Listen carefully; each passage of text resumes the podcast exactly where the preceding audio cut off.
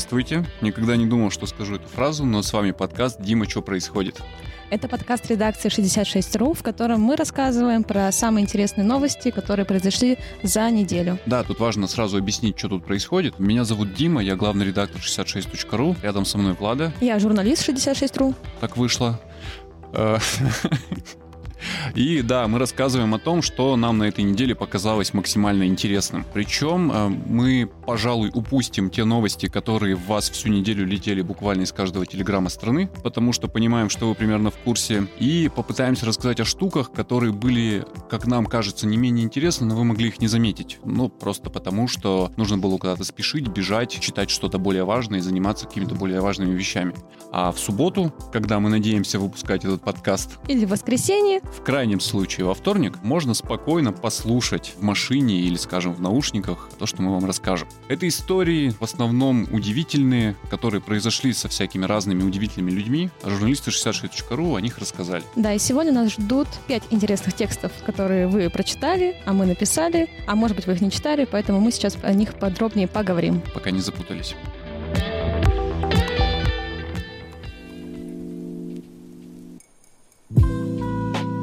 Давайте начнем с потрясающей истории парня, который на протяжении года всегда говорил «да», как Джим Керри в том знаменитом фильме, и соглашался вообще совершенно на любую авантюру. Зовут его Александр, фамилия у него Зайков, и до 2020 года он был таким обычным инфантильным миллениалом. В том смысле, что у него не было работы, были кредиты и была прогрессирующая депрессия, из-за чего он, насколько я понимаю, страдал. Да, я была как раз на мероприятии, где он выступал. Он приезжал к нам в Екатеринбург на TEDx и рассказывал свою потрясающую историю, как он действительно сидел, ничего не делал, ходил, пил пиво с друзьями, а потом к нему пришел человек, который спросил его, ты готов на все? И он ответил, что он готов.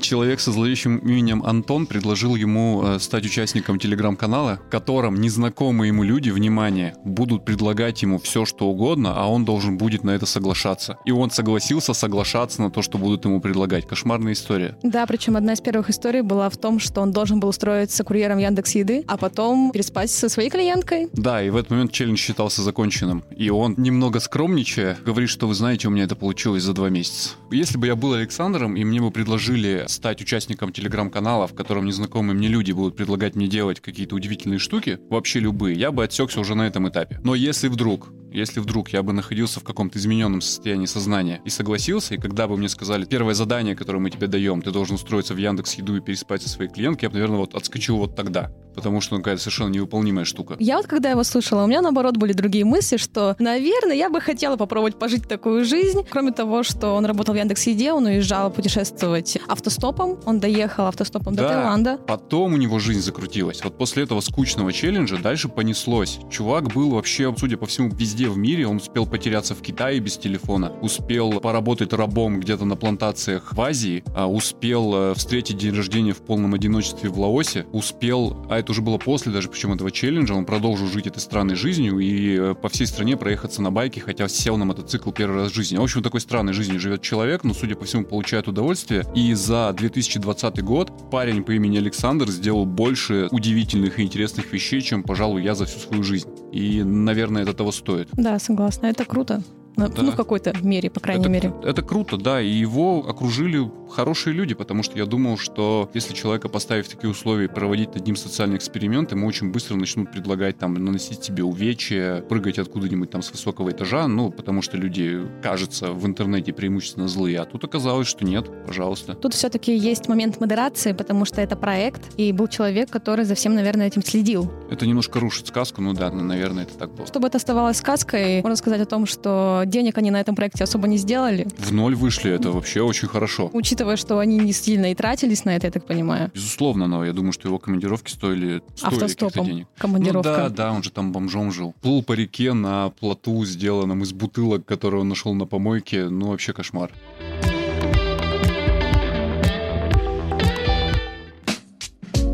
Давай перейдем к истории чуть более близкой простому человеку, на вроде меня, который может путешествовать чуть менее экстремально, пожалуй, и готов согласиться, скажем, на довольно экстремальную задумку на тур выходного дня в Дагестан. Дагестан, мне кажется, очень классная локация. Я вот в прошлом году отдыхала на Кавказе, но до Дагестана я не доехала. У меня есть определенные стереотипы, что я туда приеду, и меня сразу там скрадут. Вот тут Да. же. Но мне попутчица попалась в поезде. Она рассказала, что нет, просто приезжаешь в юбке, закрываешь голову платком, и ты живешь, бед не знаешь. И не выходишь на улицу. Вроде выходишь даже. Ладно, это все стереотипы, и мы мало в этом понимаем с Владой, но журналист Кирилл Зайцев, который по долгу службы, он автообозреватель, э, преимущественно мечется где-то по миру, по России, а, в общем, достигает разными способами тех точек, где есть какие-то новые автомобили, чтобы на них ездить. Оказался тут на Медне в Дагестане, собственно говоря, и помимо того, что он ездил там на машине, он, в принципе, успел осмотреть республику и рассказывает нам о том, стоит ли ехать в Дагестан. Хорошая новость состоит в том, что в Дагестане потрясающе красиво. От тех фотографий, которые привез оттуда Кирилл Зайцев, несложно представить это в реальности, но даже фотографии потрясают. Потрясающе красиво, потрясающе самобытно, там есть горы, там есть море, там есть своя уникальная культура, свои особенные люди, и казалось бы, это прям туристическая мекка, и для вынужденного внутреннего туриста, коими мы все оказались вдруг неожиданно, это прям потрясающее место. Но есть пара нюансов, о которых нас Кирилл вот предупредил, и мы сейчас предупредим вас. Нюанс первый состоит в том, что можно сразу забыть про безналичный расчет. Он там отсутствует как э, класс. В принципе, не существует. И мы, люди, которые привыкли на конечный вторчермета в ларьке платить безналом, наверное, не готовы с этим мириться. Во-вторых, и это уже важно для Кирилла, как для автообозревателя, но и для путешественника тоже, там э, все очень плохо с инфраструктурой АЗС. В том смысле, что там все очень подозрительно, странно и неизвестно, что ты там себе заливаешь. А путешествовать можно преимущественно на автомобиле, потому что пешком там особо не походишь. Ну и главное, наверное, для меня, вот э, фраза из всего того, что привез с собой Кирилл Зайцев, из всех этих его воспоминаний, что как только ты начинаешь верить в то, что республика поднимается, возвращается к мирной жизни, и там все довольно спокойно, интересно и весело, в Махачкале объявляют э, режим контртеррористической операции. Что, ну, наверное, для непривыкших нас с тобой накладывает там определенный отпечаток. Ну, Мне кажется, все это связано именно с чисто такими традиционными культурными особенностями этой республики. Терроризм ты имеешь в виду? Нет, я Терроризм как культурная особенность Дагестана. Я, я думаю, что этот подкаст закончится вот на этой фразе. Да нет, там не то чтобы культурные особенности, просто сложная же история у этого региона. История непростая, и, наверное, правда, нужно время. Опять же, Кирилл, я не был, мне по-прежнему страшно. Я по-прежнему там турист, э, который привык, что его встречают, селят в уютной гостинице и обеспечивают досуг и безопасность. Да, но Кирилл не я, и Кирилл рассказывает, что там просто чувствуется эхо тех событий, которые раньше было, и республика восстанавливается, но вот надо смириться с тем, что пока там не очень комфортно, не очень удобно, есть своеобразные обычаи. Ну, как пишет Кирилл Зайцев, например, надо привыкнуть к тому, что там не правила дорожного движения, а обычаи дорожного движения, и на двухполосной дороге тебя могут обгонять два автомобиля слева. И ничего такого в этом нет удивительного. Ну, возможно, в этом и прелесть э, такой самобытности, потому что где ты еще найдешь вот такую вот культуру? А еще там есть лунь. Знаешь, что такое лунь? Лань, луна. Лунь. Лунь это такая штука, которую разработали советские конструкторы, скрестив между собой, загибай пальцы, самолет, корабль и еще бог знает что. Получился такой шайтан самолета корабль, который должен был на воде уничтожать огромные суда противника. Очень круто выглядит эта штука. Их сделали всего там несколько, потому что это был опытный образец. Свернули их производство, и оказалось, что именно в Дагестане на берегу Каспия стоит выловленный, собственно говоря, из Каспия один из таких аппаратов. Он потрясает своей мощью, он потрясает своей красотой. Это прям как Звездных войн корабль. И там это можно посмотреть. Они планируют сделать в нем музей, но пока продвинулись настолько, что вытащили его из воды. Но даже фотографии и возможность это все потрогать, пощупать впечатляют. 35-летние мальчики, на вроде меня, у которых сейчас самый сложный период их детства, наверное, с восторгом там пребывают рядом с этим потрясающим аппаратом.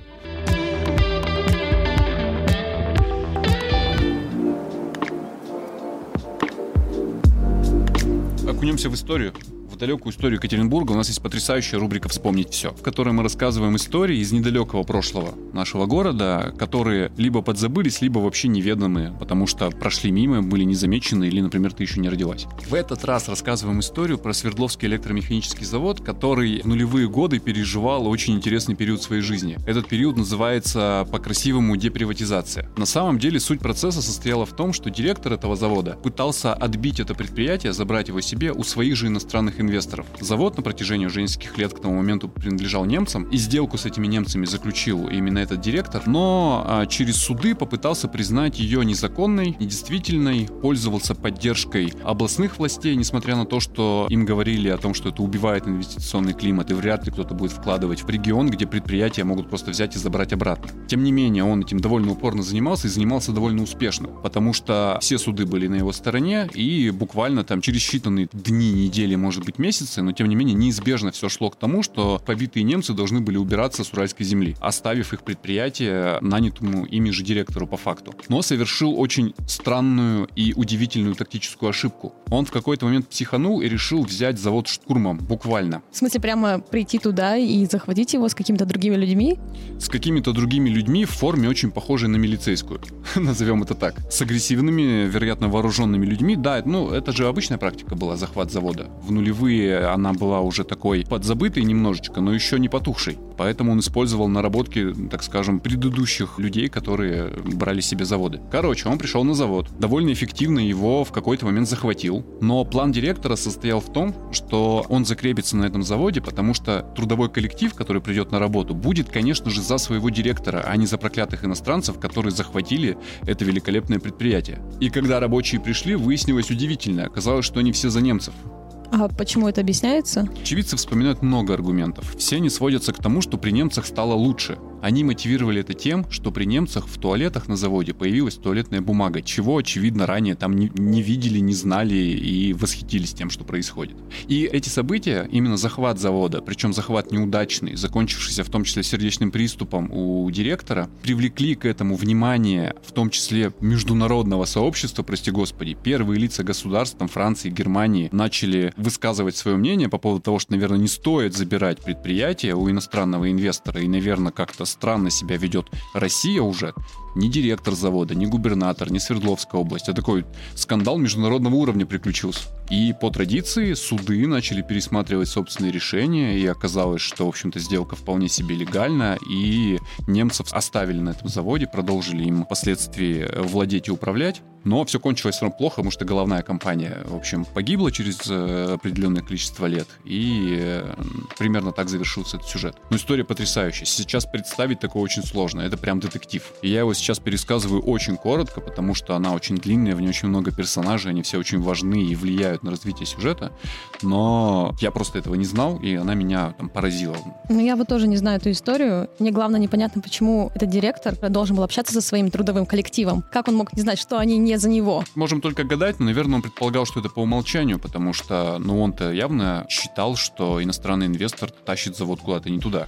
То есть, ну, нельзя же его демонизировать и предполагать, что это просто какой-то злой, нехороший человек, который просто решил отжать предприятие. Наверное, у него была там своя правда, и суды были на его стороне, и наверное, он рассчитывал на поддержку. Тем более, очевидцы вспоминают, что ему самому вот все эти экспаты иностранные казались какими-то чуждыми, неприятными людьми, которые делают все неправильно. Как следствие, он думал, что все придерживаются примерно такого мнения. Так часто, когда ты делаешь какое-то свое дело, и приходит человек извне, неважно, это иностранец или просто другой человек, тебе все равно будет казаться, что он делает все не так, все не так, как надо. Вот прикинь, был бы у нас другой сейчас редактор 66.ru. Я про другое тебе расскажу. На так. этой неделе в Россию приехал еще один иностранец, который с точки зрения многих делает все неправильно. Транса зовут Гюнтер фон Хагенс. Простите мне мой немецкий, я начал учить его 10 минут назад. И Гюнтер, с точки зрения многих зрителей и любителей высокого искусства в России, делает неправильно свои арт-объекты. Он делает их из людей. Буквально из мертвых людей, которые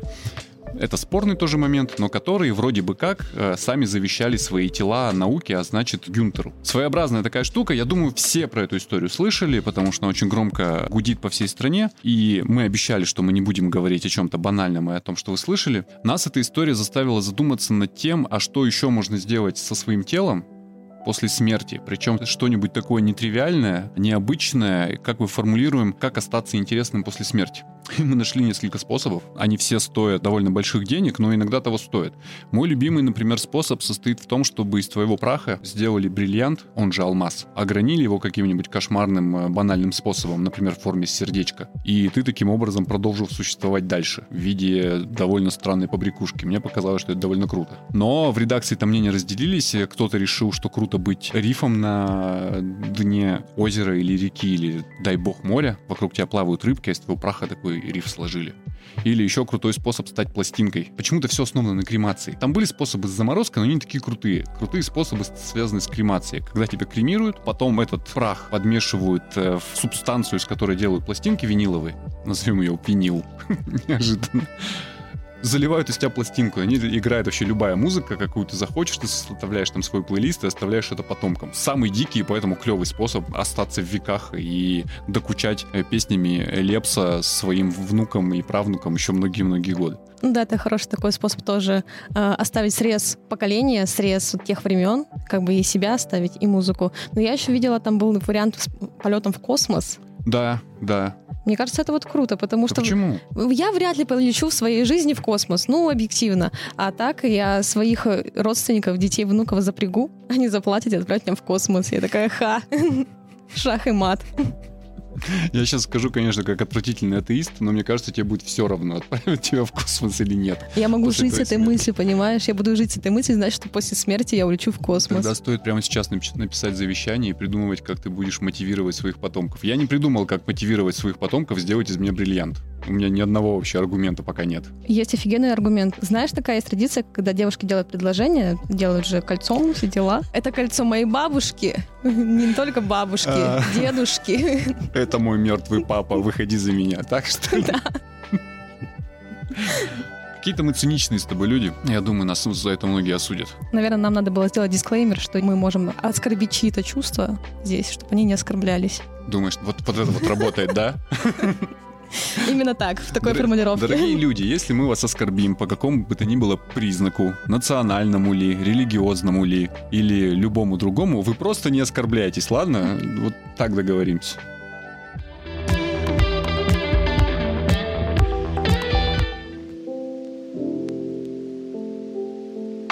А еще, Влада, ты нам на этой неделе рассказывала интересную вещь. Для меня это стало открытием. Позже выяснилось, что многие в курсе, просто почему-то мне не говорят, но для меня это стало открытием. А оказалось, что если люди в России хотят свалить из какого-то города в какой-нибудь другой город, то третьим в списке их предпочтений, после угадайте кого, Москвы и Питера, стал Краснодарский край. Люди валят в Краснодарский край. Причем в Свердловской области, в Екатеринбурге в частности, Краснодар по внутренней миграции, вернее, по предпочтениям людей, которых спрашивают, куда бы ты уехал из Екатеринбурга, например, Краснодар вообще на первом месте. Все хотят в Краснодар, Краснодарский край, там, ну, Сочи, Анапа, вот, вот это вот все. Если честно, я удивился, потому что единственный мотив, который пришел мне в голову, там тепло. Но мне кажется, это и есть основной мотив, потому что все равно у нас большая часть страны находится в достаточно жестких климатических условиях. У нас холодно, жесткие зимы. Многим это не нравится. Все мечтают о тепле, о том, чтобы уехать к морюшку, там тихонечко себе работать на фрилансе, например, или открыть свой какой-то бизнес и жить горе не знать знать. Ну вот смотри, тепло не единственный показатель для меня, потому что чем-то надо заниматься, куда-то надо ходить, как-то надо развлекаться, как-то надо строить свою жизнь. Ну ты же не будешь сидеть у моря до конца своей жизни. А ты опросила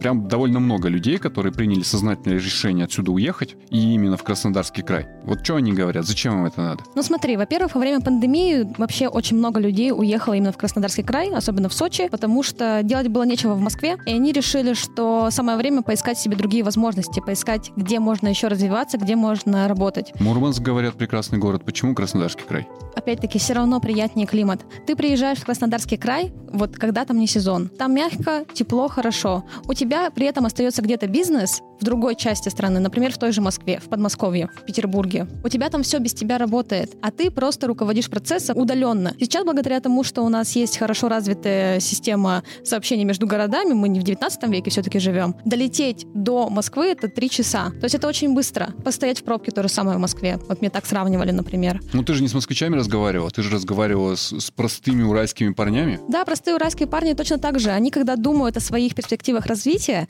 они думают, хм, поехать в Москву, стоять в пробках, не хочу. Уехать в Сочи, Краснодарский край, да, почему бы нет? Если что, в Екатеринбург точно так же быстро метнулся. Хорошо, ты говоришь про развитие. Человек уезжает в Краснодарский край. Допустим, здесь у него остается какой-то стабильно работающий бизнес. Но очевидно, что он будет меньше уже в него вовлечен, и этот бизнес будет в лучшем случае стабильно работать дальше на тех же как бы оборотах, на которых он работал до того. Очевидно, социально активный человек, особенно построивший собственный бизнес там в Екатеринбурге, захочет и в Краснодаре тоже что-то поделать. Располагает ли климат там, я имею в виду инвестиционный климат, к тому, чтобы этот бизнес строить, потому что существует стереотип о том, что там все довольно циклично и существует понятие сезона, когда ты в сезон зарабатываешь, кто на кукурузе, кто на сдаче квартиры, кто на аквапарке, а потом еще полгода ничего не делаешь. Вот они что на это отвечают? Проблема даже тут не в сезоне, а проблема в другом стереотипе. Проблема в самих людях. Мне рассказывала юрист Юля Федотова о том, что она прожила в Краснодаре два года. Любое столкновение, получается, с местными людьми — это очень такие тяжелые битвы за хоть какое-то продвижение любого процесса. Вот Почему? Она... Потому что очень сильно развита коррупция, как она говорит. Ой, где она не развита-то, господи? Там еще играет роль то, что все люди, которые существуют вот где-то на верхушках власти, да, они все между собой связаны. Кумовство. Кумовство. Да, очень просто. Поэтому тебе не дают ход делам. Когда ты бизнесмен, то тоже тебе сложно развиваться, потому что к тебе придут и скажут, что... Чей ты брат? Да, если Мгм. ты ничей, никто за тебя не встанет. Ни- Никто за тебя не встанет, э, тебя просто снесут, и все. Конец. Да, с этим есть сложности. На самом деле, вот те ребята, с которыми я общалась, это те ребята, которые вот они только-только переезжают в Краснодарский край. Мы реально не знаем, как у них там все выйдет, получится ли у них по факту. Сейчас они, конечно, полны энтузиазма, но кто знает, что будет вот через полгода. Юля знает. Юля знает, Юля оттуда сбежала и больше жить там не хочет. Жалко, красивая мечта о теплой жизни. Наверное, там неплохо именно когда у тебя все-таки есть бизнес где-то в другой, в другом месте. Ну, чилить уехал, Да, да, потому что тепло. да. Все-таки это решает. Раньше хотели в Испанию уехать, сейчас Краснодарский край. Границы закрыты, до Испании фиг доберешься. Благодаря закрытым границам мы узнали, что Краснодар это очень неплохой город, и многие люди захотели там жить. Благодаря закрытым границам мы узнали о красотах Дагестана, потрясающего, великолепного. Благодаря закрытым границам а, во всяком случае, один Александр решил найти себе какие-нибудь новые развлечения в жизни и в итоге объехал полмира, что тоже довольно неплохо. Я тут тебя, извини, поправлю, он проехал не полмира. Он тогда доехал только от Москвы до Магадана на мотоцикле. Но это тоже как бы полмира относительно всего. А, у него челлендж уже завершился в 2020, да? Да, в да, да. 2019 это все пережил. Извините, пожалуйста, я чуть не допонял этот момент. А сейчас надо как-то это все закончить. Да. Вы нас простите, пожалуйста, мы первый раз в жизни делаем подкаст. Ну, Влада примерно 564 раз в жизни делает подкаст. а я вот первый. 26-й. Такие вот дела. Честно, я вообще не придумал, как заканчивать. У меня никаких идей по этому поводу не было, потому что я не знал, что мы вообще в принципе закончим. Единственное, что я могу сказать, это пурум-пурум-пурум. Э, Надеемся, вам было интересно узнать о том, что произошло за эту неделю. А если вы хотите узнать, о чем мы сегодня говорили побольше, переходите на сайт, переходите в описание, и там вы найдете все публикации, о которых мы сегодня говорили. Да, будем честны, скорее всего, вы этот подкаст нашли не потому, что специально его искали, а потому, что он выскочил на вас откуда-то из соцсетей. Скорее всего, в соцсети его засунули именно мы, поэтому э, в любой нашей группе, практически в любой социальной сети, Одноклассники, ВКонтакте, Facebook, Telegram, Твиттер и даже, прости господи, Инстаграм, где вы нашли ссылку на этот подкаст, вы можете найти ссылки на все тексты, о которых мы здесь говорили, и если что-то заинтересовало, почитать более внимательно. Всего хорошего. Встретимся снова, Или не встретимся. посмотрим.